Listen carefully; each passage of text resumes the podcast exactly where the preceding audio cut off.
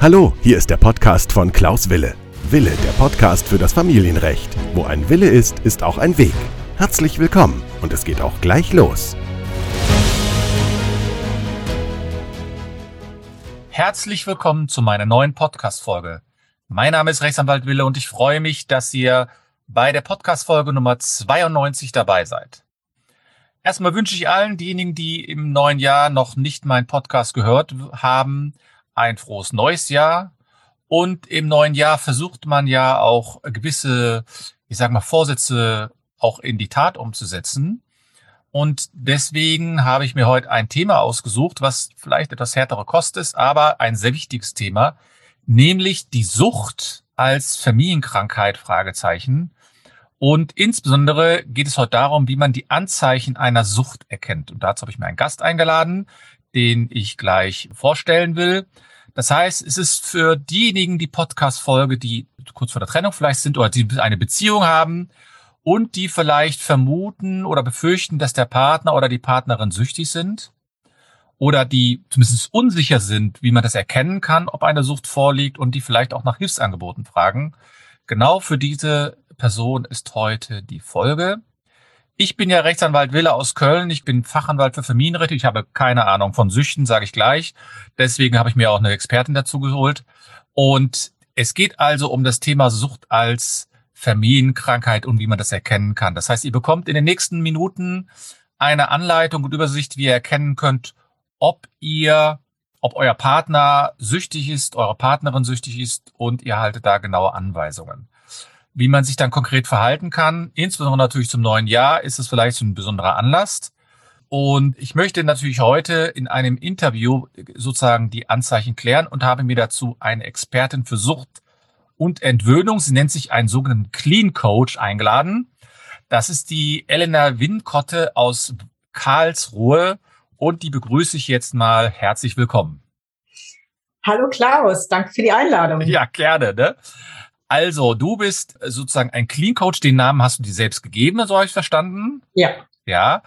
Und bevor wir beginnen, habe ich mal so ein bisschen recherchiert und da, zumindest ist es so die Behauptung von einer amerikanischen Studie, dass innerhalb einer Ehe sozusagen die Alkoholprobleme nicht so hoch sind wie sozusagen danach. Das Risiko nach der Scheidung oder nach der Trennung oder nach dem Tod des Partners für Alkoholismus soll wesentlich höher sein. Trotzdem gibt es immer wieder Personen, die in einer Partnerschaft leben und die süchtig sind oder zumindest, wo man den Eindruck hat, dass sie süchtig sind. Und dazu möchte ich mich mit dir heute unterhalten und sehen, welche Anzeichen es gibt, die die Sucht sozusagen besser erkennen können, sozusagen was auch der Partner tun kann. Ja, also wir unterhalten uns heute zusammen über die Anzeichen einer Sucht, über ja, wir haben das mal so genannt, fünf Anzeichen einer Sucht. Es wird wahrscheinlich noch mehr geben, aber so häufige Anzeichen wird man ja ähm, haben. Und insbesondere werden wir uns dann auch darüber unterhalten, was man dann tun kann als Partner oder als Partnerin. Ja, liebe Elena, willst du vielleicht ein bisschen was über dich äh, erklären oder sagen, weil man kommt ja nicht einfach mal so, man geht ja nicht, steht ja nicht morgens auf und sagt, ach, ich werde mal Clean Coach. Nein, das war ein langer Weg. Das war wirklich ein langer Weg und ich habe mich auch jahrzehntelang nicht getraut oder zwei Jahrzehnte lang gar nicht getraut, es öffentlich zu machen, weil ich selbst betroffen war. Ähm, ich habe, ich bin jetzt 24 Jahre, über 24 Jahre clean und bin daher Expertin für Sucht und schlechte Angewohnheiten, für Suchtprävention und auch für Rückfallvermeidung. Und ich begleite Menschen, besonders Berufstätige, die aus dem Sumpf der Sucht heraus wollen, ohne dass sie rückfällig werden danach und auch ohne, dass sie in Therapie gehen müssen. Es gibt natürlich Fälle, die müssen in Therapie gehen. Da ist es gut, dass sie erst eine Entgiftung machen oder in Therapie gehen. Aber in meinem Leben war es zum Beispiel so, ich wusste genau, wenn ich in Therapie gehe, stehe ich nach den drei Monaten oder nach den so und so vier Wochen, stehe ich mit meinem Koffer wieder vor meinem Leben und muss es selber regeln. Und darum habe ich immer gedacht, ich will, als ich dann clean geworden bin, ich will sofort Verantwortung übernehmen und ja, ich muss es selber hinkriegen. Mir war klar, dass man es in einer Glocke und äh, unter Anleitung mit anderen gut hinbekommt. Und das ist jetzt auch so mein, meine Mission oder so, dass ich denke, dass Leute, die nicht in Therapie gehen können, manche sind ja selbstständig oder haben eine Führungsposition, die können nicht einfach alles hinschmeißen für ein paar Monate. Viele haben auch Familie und können da auch nicht einfach alles stehen und liegen lassen. Und deswegen habe ich mich dafür entschieden, dass Leute halt ihren Alltag weiter meistern können und eben auch clean werden können oder schlechte Angewohnheiten oder die zu viel rauchen oder was auch immer der Problem sein mag. Also erstmal herzlichen Glückwunsch, 24 Jahre clean zu sein. Das heißt, du hast bestimmte Drogen genommen, so habe ich das verstanden. Ja. Ähm, und das muss natürlich ein wahnsinniger Kampf gewesen sein, da rauszukommen, eine wahnsinnige Anstrengung. Ist das so reibungslos gegangen oder ist es so, wo du gesagt hast, ah, da gab es auch mal ein paar Rückschläge? Äh, reibungslos ist gut. Also ich sage jetzt mal, wovon ich abhängig war. Vielleicht will der ein oder andere das wissen. Also mhm. ich habe ähm, klassisch angefangen mit weichen Drogen, Haschisch, Tabletten und so ein Kram, Rauchen, Alkohol. Dann kam ziemlich schnell Heroin dazu, Kokain, Speed und was es so halt gibt. Dann habe ich substituiert mit ähm, Methadon damals, was es in Deutschland noch nicht offiziell gab. Das war dann auch noch, naja, und dann kamen viele Tabletten dazu, Schlaftabletten und alles Mögliche. Also es war schon die ganze Palette, was damals so zur Verfügung stand. Und ich habe dann, also es ging natürlich nicht reibungslos. Süchtig zu sein ist schon sehr anstrengend. Das wird hinter ein Vollzeitjob. Und ich habe auch äh, meistens doch, ich habe bis zum Schluss immer Schule gemacht, eine Ausbildung gemacht oder gearbeitet und das ist schon sehr, sehr anstrengend. Also ein richtiger, waschechter Süchtiger oder Alkoholiker hat wirklich einen ganzen Tag damit zu tun, seine Sucht zu bedienen, sie zu verheimlichen, zu vertuschen und irgendwo noch in der äh, Gesellschaft zu funktionieren. Bis es dann bei manchen nicht mehr geht, die dann alles verlieren, was bei mir auch der Fall war. Ich hatte dann hinterher schon lange keine Wohnung mehr, habe aber trotzdem noch versucht, die Fassade aufrechtzuerhalten. Genau, das war schon sehr anstrengend und es ging dann reibungslos, relativ reibungslos, weil ich in meiner Sucht so weit gegangen bin, dass ich wusste, ich sterbe jetzt. Also ich wusste, ich habe so ein paar, eine Reihe von Träumen gehabt. In den Träumen war ich vielleicht schon tot oder habe den Tod vorausgeträumt, wie es wird, wenn ich mit diesen Drogen auf die andere Seite gehe. Und zu meinem Entsetzen musste ich feststellen, dass es dann nicht aufhört, dass es wahrscheinlich doch ein Leben nach dem Tod gibt und dass, äh, dass ich mich vor meiner Verantwortung, meiner Seele und mir selbst gegenüber nicht drücken kann. Das heißt, dass äh, wenn ich den Körper abgelegt habe und denke, super, jetzt habe ich es geschafft und ich habe mich jetzt vor dem Le Leben gedrückt, dass es dann doch weitergeht und ich mich diesen den Konsequenzen und dem Horror, diesem seelischen Schmerz dann trotzdem stellen muss. Und das hat es einfach gemacht, weil ich dann so eine Angst hatte davor, dass ich wirklich zu 1000 Prozent bereit war, alles zu tun, um nur clean zu sterben. Das war damals mein, mein Ziel, war wirklich clean rüberzugehen. Also bei mir war es wirklich schon extrem. Deswegen, ich kenne die Sucht in- und auswendig bis zum Schluss. Und ich weiß, wie sie ist. Und ich weiß, dass jeder, der wirklich süchtig ist, ich meine, wir reden jetzt wahrscheinlich mit Leuten, die nicht so einen krassen Weg gehen, aber wenn du wirklich bis zum Schluss gehst, wirkt die Droge irgendwann nicht mehr. Egal was oder wie viel du nimmst. wenn du die härtesten Drogen nimmst, es kommt der Punkt, da trinkst du oder drückst du ab oder was auch immer und dein Geist ist ganz klar und es wirkt nicht mehr. Und das ist der Punkt, wo, wo die Verzweiflung richtig, richtig groß wird. Und das ist ein guter Punkt, um aufzuhören. Spätestens dann. Ah, okay, spätestens dann. ja, aber ich stelle mir natürlich das schon sehr schwierig vor, wenn ich überlege, warst ja nicht nur ein Jahr wahrscheinlich drogenabhängig. Nein. Sondern äh, mehrere Jahre. Viele Jahre, ja. Und jeder, der mal eine Gewohnheit versucht hat abzulegen, weiß ja, wie schwer das ist unter Umständen. Und jetzt war das ja so, dass du nicht nur eine Gewohnheit hattest, sondern das ist ja auch eine körperliche Abhängigkeit. So verstehe ich das ja. Die ist körperlich, seelisch und geistig. Also die, die Sucht, das fängt mit, also eine Sucht fängt ja mit einer Angewohnheit an. Du fängst ja, du, du bist ja nicht, du nimmst ja nicht einmal was oder trinkst, trinkst ein Bier und bist sofort äh, abhängig. Das ist auch ein jahrelanger Prozess, um wirklich süchtig oder abhängig zu werden. Mhm. Und deswegen beschäftige ich mich auch mit Leuten, die eine schlechte Angewohnheit haben, die sie sehr quält, mhm. weil eine Sucht beginnt mit einer schlechten Angewohnheit. Mhm. Wächst zu einem Laster, wächst zu einem Laster, das einen wirklich schon quält und kann dann ausufern in eine Abhängigkeit und dann in, in die nackte Sucht.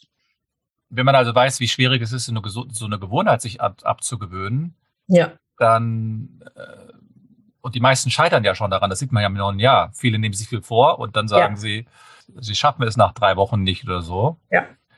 Und dann, wenn man so eine langjährige Sucht ablegt, das erfordert ja nicht nur Konsequenz, sondern schafft man das alleine? Schwierig. Also es gibt Leute, die schaffen es. Ich habe jemanden mal getroffen, der hat die Bibel aufgeschlagen, hat ein paar Sätze gelesen und hat es dann geschafft, ist dann aber trotzdem noch, hat sich noch Unterstützung gesucht. Ich sag mal, es ist schwer zu pauschalisieren, weil jeder Mensch so anders ist und jede Sucht ist anders. Es gibt natürlich solche Leute, aber es gibt Millionen, wirklich Millionen und Abermillionen, die es alleine nicht mehr schaffen. Weil bei vielen ist es so, wie bei einer schlechten Angewohnheit auch, dass man es eigentlich nicht will und doch tut. Das ist der Trick der Sucht, das ist das Schwierige daran. Du willst es nicht mehr, aber du schaffst es nicht, es nicht zu tun. Du tust es gegen deinen Willen. Und das ist ja schon beim, beim Rauchen so oder beim, bei Schokolade so. Und da gibt's halt ein paar Tricks und ein paar Techniken. Und also ich finde, bei mir war es so, ich brauchte Hilfe, ich brauchte andere Betroffene, die den Weg schon gegangen waren und die wussten, wovon sie reden. Und denen konnte ich auch glauben und vertrauen. Das Problem bei Süchtigen ist nämlich oft, dass sie mit Therapeuten nicht klarkommen, weil die Therapeuten überhaupt nicht wissen, wovon sie reden. Sie haben da irgendwas, ja, die, die kennen doch die Sucht nicht von drinnen, die kennen die nur aus Büchern. Und äh, Süchtige sind meistens sehr rebellische Menschen mhm. und äh, die haben ganz, ganz feine Antenne für die Wahrheit oder wenn einer einem was vormacht. Und wenn man da so einen klugscheißenden Therapeuten oder auch einen wohlwollenden Therapeuten vor sich sitzen hat, du spürst sofort, er hat keine Ahnung. Und viele, viele Süchtige machen sich dann schon Sport daraus, den, den Therapeuten ein bisschen zu veräppeln oder dem das zu liefern, was er hören will. Also wir Süchtigen haben ganz feines Gespür, was will der andere hören. Und da sind wir auch schon beim Familienthema. Das können die auch in der Familie oder wir Süchtigen. Du erzählst deinem Partner immer wieder, was er hören will. Du versprichst ihm, du meinst es in dem Moment auch so. Du kannst es aber nicht halten. Weil wir okay. wissen, wir wissen genau, was die Gesellschaft von uns erwartet und was sie von uns will. Ja und haben das Spiel ziemlich gut raus. Das heißt, das ist auch ein erstes Anzeichen davon, äh, süchtige Lügen. Wenn du wirklich eine Angewohnheit hast, die zum Laster wird und wenn es in die Sucht geht, fängst du an zu lügen. Okay. Das heißt, ja gut, jetzt ist natürlich nicht so, dass sobald man lügt, ist man nicht sofort süchtig. Nein. Aber, aber, man, aber umgekehrt, wenn, wenn du süchtig bist, lügst du. Ach so, dann lügst du auf jeden Fall. Ja, ja. Ah, okay. Das ist sozusagen ein Anzeichen. Gibt es denn noch mehr Anzeichen? Weil du jetzt schon das zum Thema übergeleitet hast, sozusagen was, wo du meinst, dass man daran erkennt, dass jemand vielleicht süchtig ist unter Umständen. Ich sage jetzt ja. nicht immer, dass da muss man ja nicht zwingend süchtig sein, nur weil man gelogen hat. Nein, nein, also das möchte ich mal vorausschicken. Es kann niemand anderes sagen, du bist süchtig. Erstens können die Süchtigen das überhaupt nicht vertragen, auch die Alkoholiker ja. nicht. Ja. Ähm, und es ist ja auch so, das wäre wirklich ein Eingriff hm, ein Arzt kann vielleicht sagen, bei einer Krankheit, du hast Krebs, die Diagnose stellen. Aber auch ein Arzt, der dann sagt, sie haben nur noch zwei Monate zu leben oder sie haben, ist, ist auch eine Lüge und ist auch sehr übergriffig, weil eine Prognose kann man nicht geben. Und so ist es beim Süchtigen auch. Der Süchtige selber oder der Alkoholiker muss sich selber eingestehen, ob er süchtig ist oder nicht. Und das ist nämlich das Problem, dass sie es meistens nicht tun. Aber es nützt nichts, wenn ein anderer es tut. Natürlich kann man Leute, die jetzt extrem abhängig sind, die jeden Tag betrunken sind und so, da kann man es schon sagen.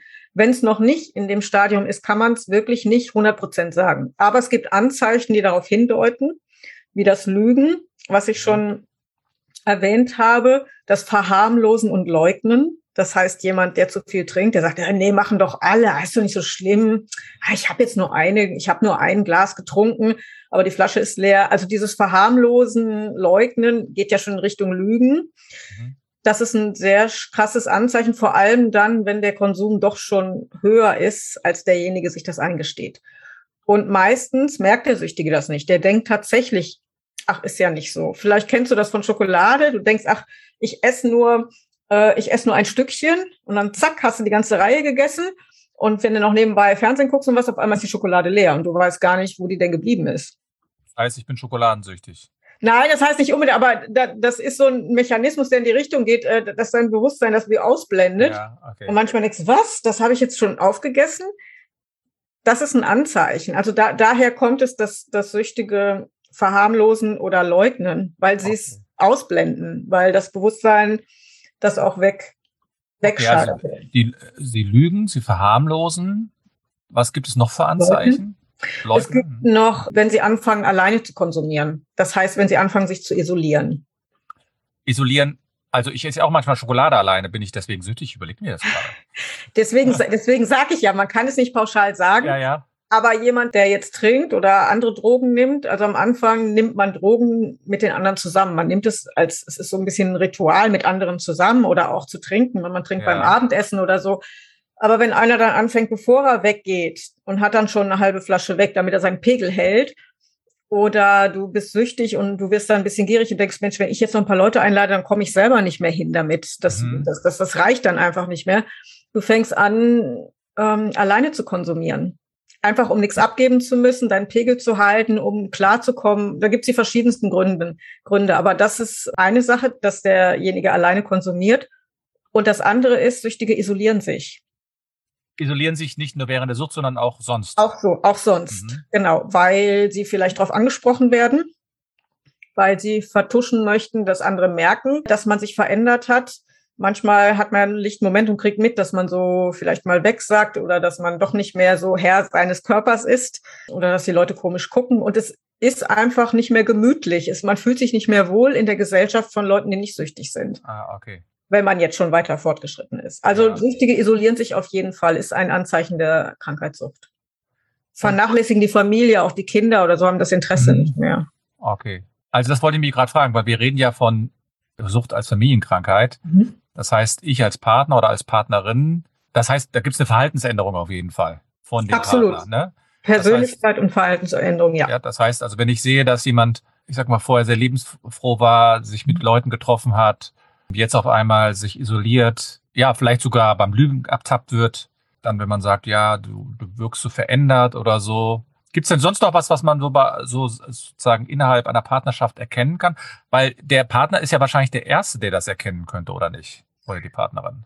Ja, schon. Die Partner sind auch meistens die Ersten, die die Sucht schützen und unterstützen, wenn sie co-abhängig sind, dass sie dann zum Beispiel, wenn derjenige krank ist, bei der Arbeit anrufen und sagen, ja, er ist krank, er hat eine Grippe. Er hat aber keine Grippe, sondern hat gesoffen. Das ist äh, die klassische Co-Abhängigkeit. Mhm. Partner reden sich das meistens auch noch lange schön. Mhm. Ich habe da ein Beispiel von einer Frau, die vermutet, dass ihr Mann Social Media süchtig ist. Also der arbeitet viel im Programmieren, ist im Tag, also ist vom Beruf her schon dauernd am, am PC und am Tablet. Und das ist jetzt mittlerweile so seit Jahren schon, aber es ist so ausgeufert, dass er am Wochenende manchmal an einem Samstag 14 Stunden am Tablet verbringt. Und äh, da ist natürlich die Ausrede, wieso, ich gucke doch Nachrichten oder Dokumentationen. Also er konsumiert ja nicht irgendwas, sondern kulturell gute Sachen. Das sind dann schon wieder solche Ausreden. Und sie ist mittlerweile an dem Punkt, dass sie total darunter leidet, weil er mit den Kindern nichts mehr macht, weil er ist zwar anwesend im Haus, aber er ist trotzdem nicht da. Der ist wie in einer anderen Welt, der ist dicht.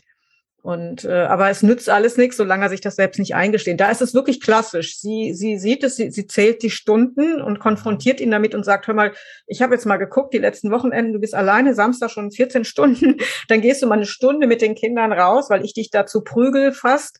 Dann kommst du wieder und hängst schon wieder an den Dingen. Und er reagiert da mit Abwehr, ist auch klassisch reagiert er mit Abwehr, mit Rebellion und sagt mal, kontrollierst du mich jetzt? Muss ich mich jetzt hier rechtfertigen? Ich hab doch nur. Und er merkt tatsächlich nicht, er denkt vom Gefühl her, ich habe zwei, drei Stunden was geschaut und dass der ganze Tag davon weg ist und dass er die Kinder immer wegschickt und wirklich wie eine Wand hat und wirklich isoliert ist, spürt er gar nicht. Aber heißt das, man soll den nicht äh, damit konfrontieren? Soll man nicht ihn ansprechen darauf?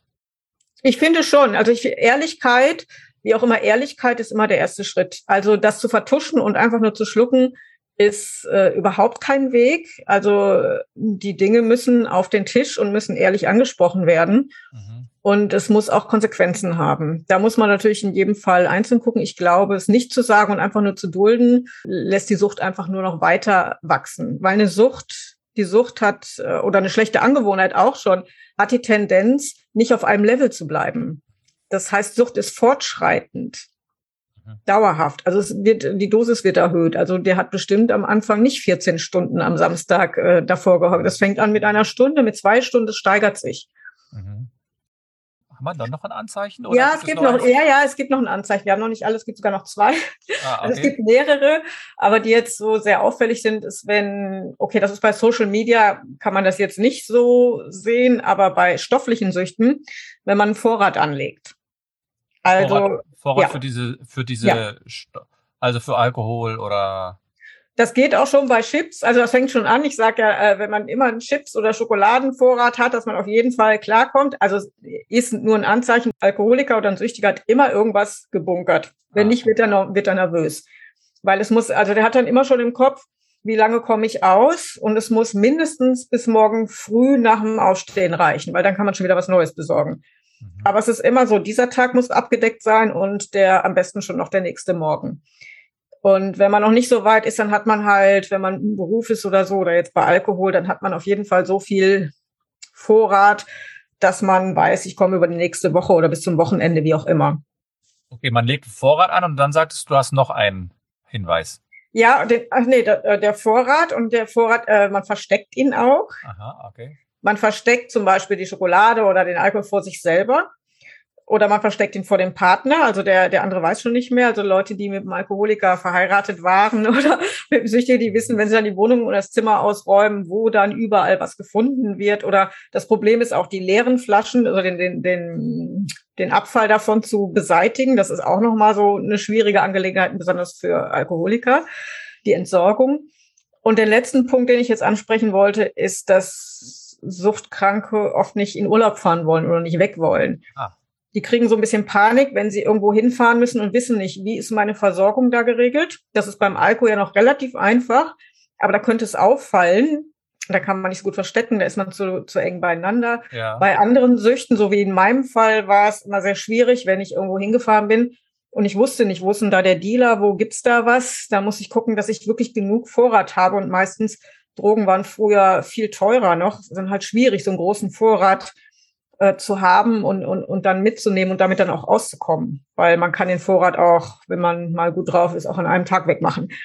Und dann, also da, daran sieht man, dass Leute vielleicht gar nicht in Urlaub fahren wollen oder nicht zur Verwandtschaft oder nicht mit Freunden zusammen zelten gehen wollen oder so. Dann wird's auffallen. Okay. Also ich halte mal fest, so als Zusammenfassung, mhm.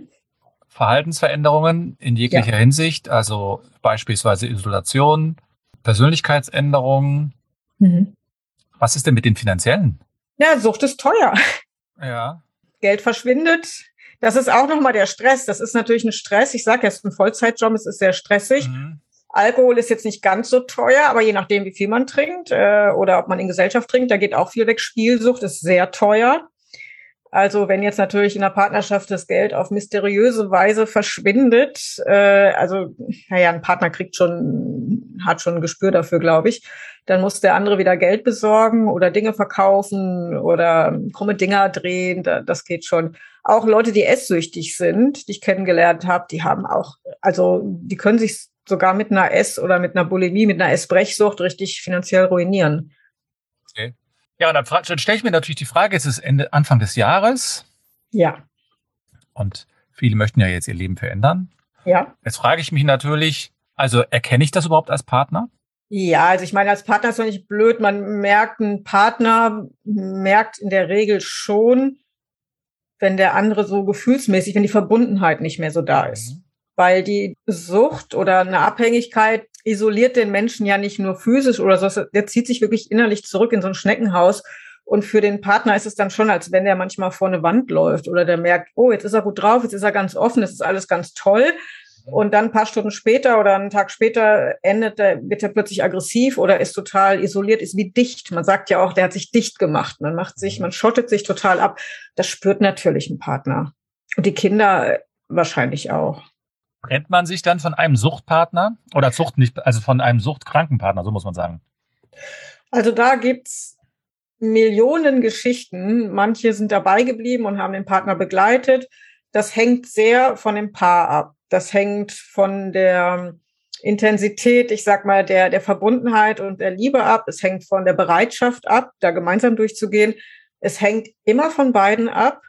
Es hängt auch von dem Grad der Co-Abhängigkeit mit der Sucht. Manchmal ist es gut, wenn die sich eine Zeit lang trennen. Manchmal ist es gut, er geht in Therapie und kommt wieder oder sie.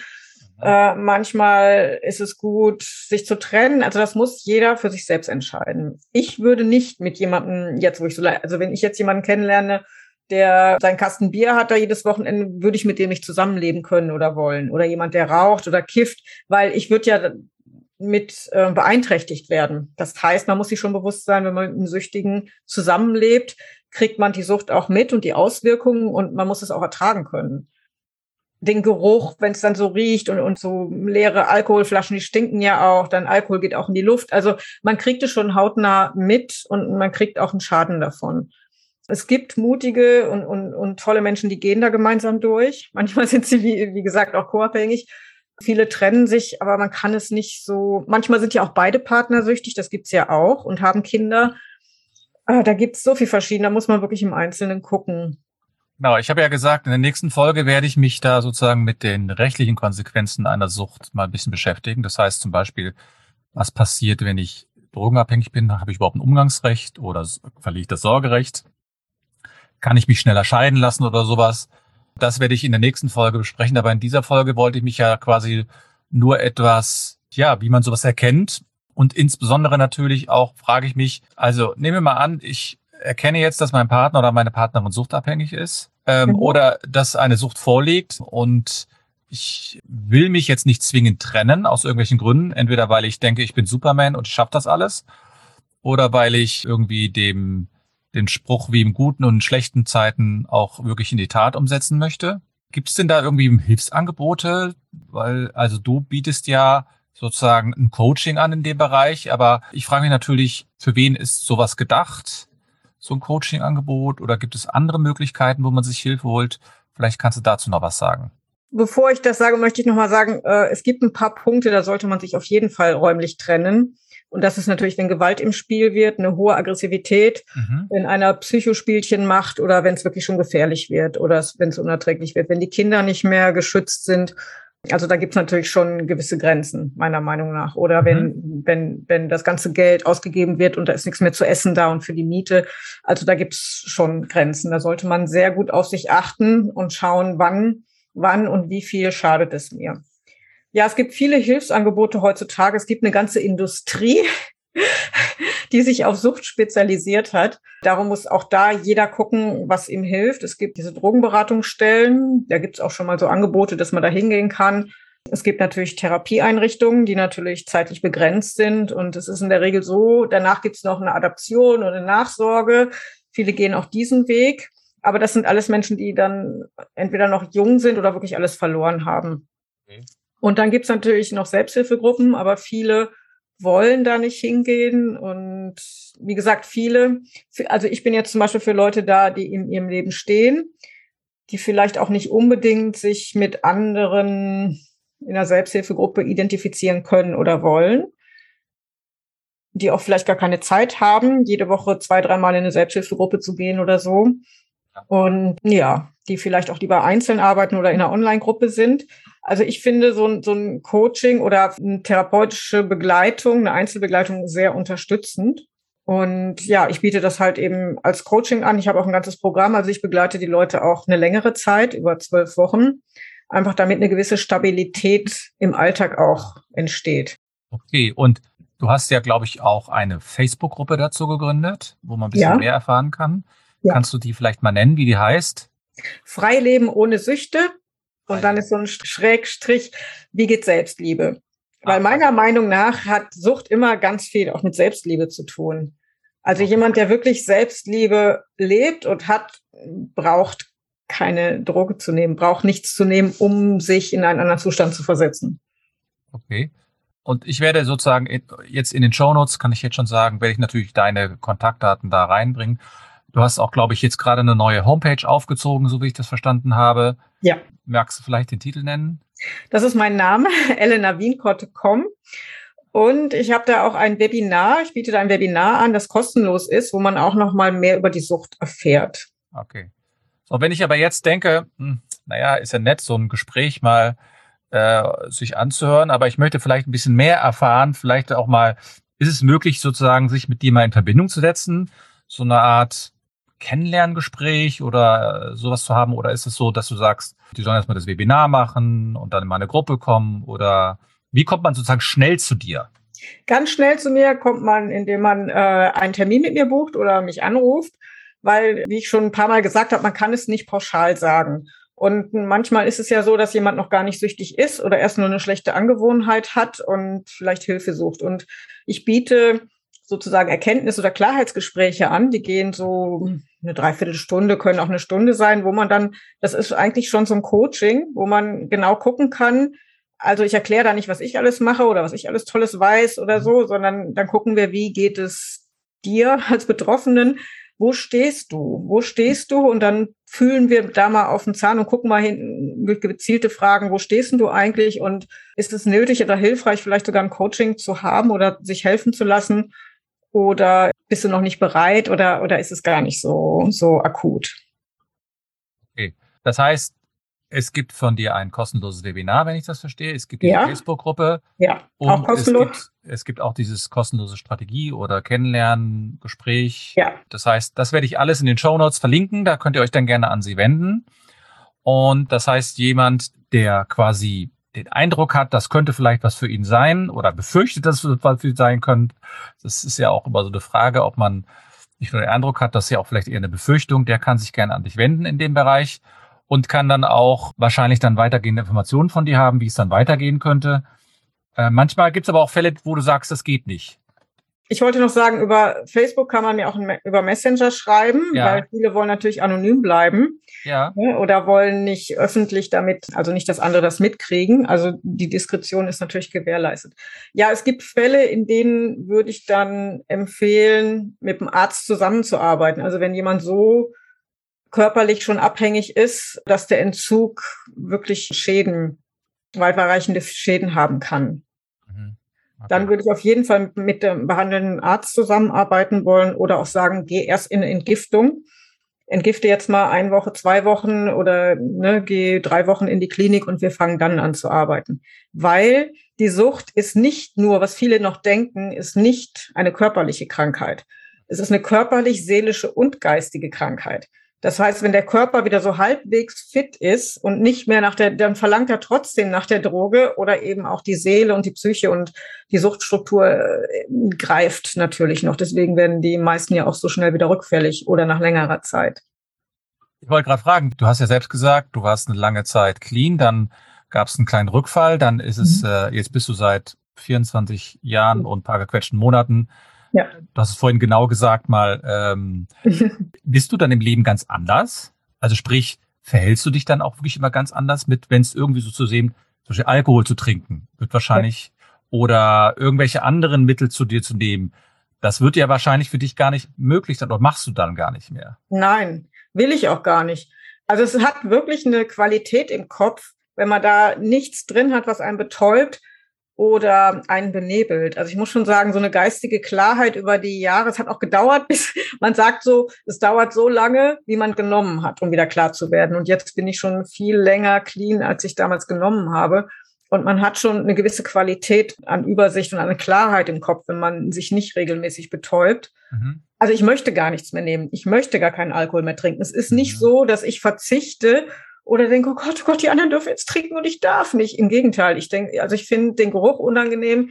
Mir fehlt nichts. Ich freue mich dann, wenn ich ähm, einen Cocktail trinken kann, wo kein Alkohol drin ist. Ich freue mich, wenn ich Wasser trinken kann, was mein Hauptgetränk ist, oder mhm. es gibt eben schöne Fruchtsäfte, was auch immer.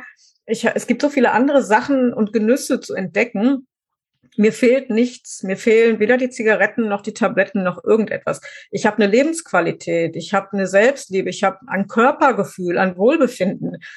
Das könnte ich alles wieder riskieren. Also ich weiß, mit meinem ersten Glas Alkohol würde ich das alles aufs Spiel setzen. Und ich weiß, dass kein Alkohol, keine andere Substanz mir das geben kann. Weil mein Körper, meine Zellen wollen eigentlich nur Wasser und frisches Obst oder richtig gesunde Sachen. Und das, was für mich dann mal so ein Genuss ist, dann ist dann mal ein bisschen Schokolade oder mhm. sowas in der Art. Aber ich merke auch, wenn ich zum Beispiel jetzt Pizza esse oder andere Sachen zu viel von Fastfood oder so, was ich auch meide, da merke ich schon, wie ich dann auch so träge werde oder nicht mehr so wach und so klar bin. Mhm. Von daher okay. möchte ich es gar nicht. Und ich möchte zum Abschluss noch sagen, die Sucht oder auch schlechte Gewohnheiten sind wie Unkraut. Und die gehen wirklich in jeden Lebensbereich. Also als ich, als ich clean geworden bin, hat man mir gesagt, Elena, die schlechte Nachricht ist, Du musst alles in deinem Leben verändern. Alles. Du musst dein Denken verändern, du musst alles verändern. Die gute Nachricht ist, du hast ein Leben lang Zeit dafür. Ah, okay, sehr schön. Ja, das ist doch ein schönes, schönes äh, Abschlusswort für den heutigen Tag. Elena, ich danke dir, dass du dabei warst. Sehr dass gern. du mir deine Zeit gegeben hast. Elena Wienkotte mit W-I-E.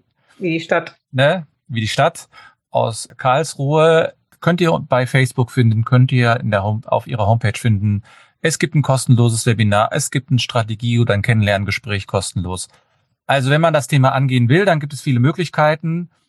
Nur Mut. Manchmal ist es auch ganz gut, wenn man es einfach mal probiert, so schwer es auch ist. Und gerade wenn man in einer Partnerschaft ist und vielleicht einen Partner hat oder eine Partnerin, die gewisse Anzeichen hat, dann ist es vielleicht auch mal ganz gut zu wissen, worauf man dann achten muss, bevor man dann seine Entscheidung trifft oder seine nächsten Schritte plant. Und welche Auswirkungen das Ganze dann haben wird, das werde ich dann in der nächsten Woche besprechen. Da werde ich also über das Thema Sucht und Familienrecht sprechen, welche Auswirkungen das haben kann. Und ähm, bedanke mich für eure Aufmerksamkeit heute. Wünsche euch eine, ja, eine, ein schönes neues Jahr, eine suchtfreie, suchtfreies schönes Jahr. Vielen Dank, Elena, dass du dabei gewesen bist. Vielen Dank für die Einladung. Ja, sehr gerne. Vielen Dank für das tolle Gespräch. Und ich bin nächste Woche wieder online und wünsche allen, ja, eine schöne Zeit. Und nicht vergessen, wo ein Wille ist, auch ein Weg. Bis denn.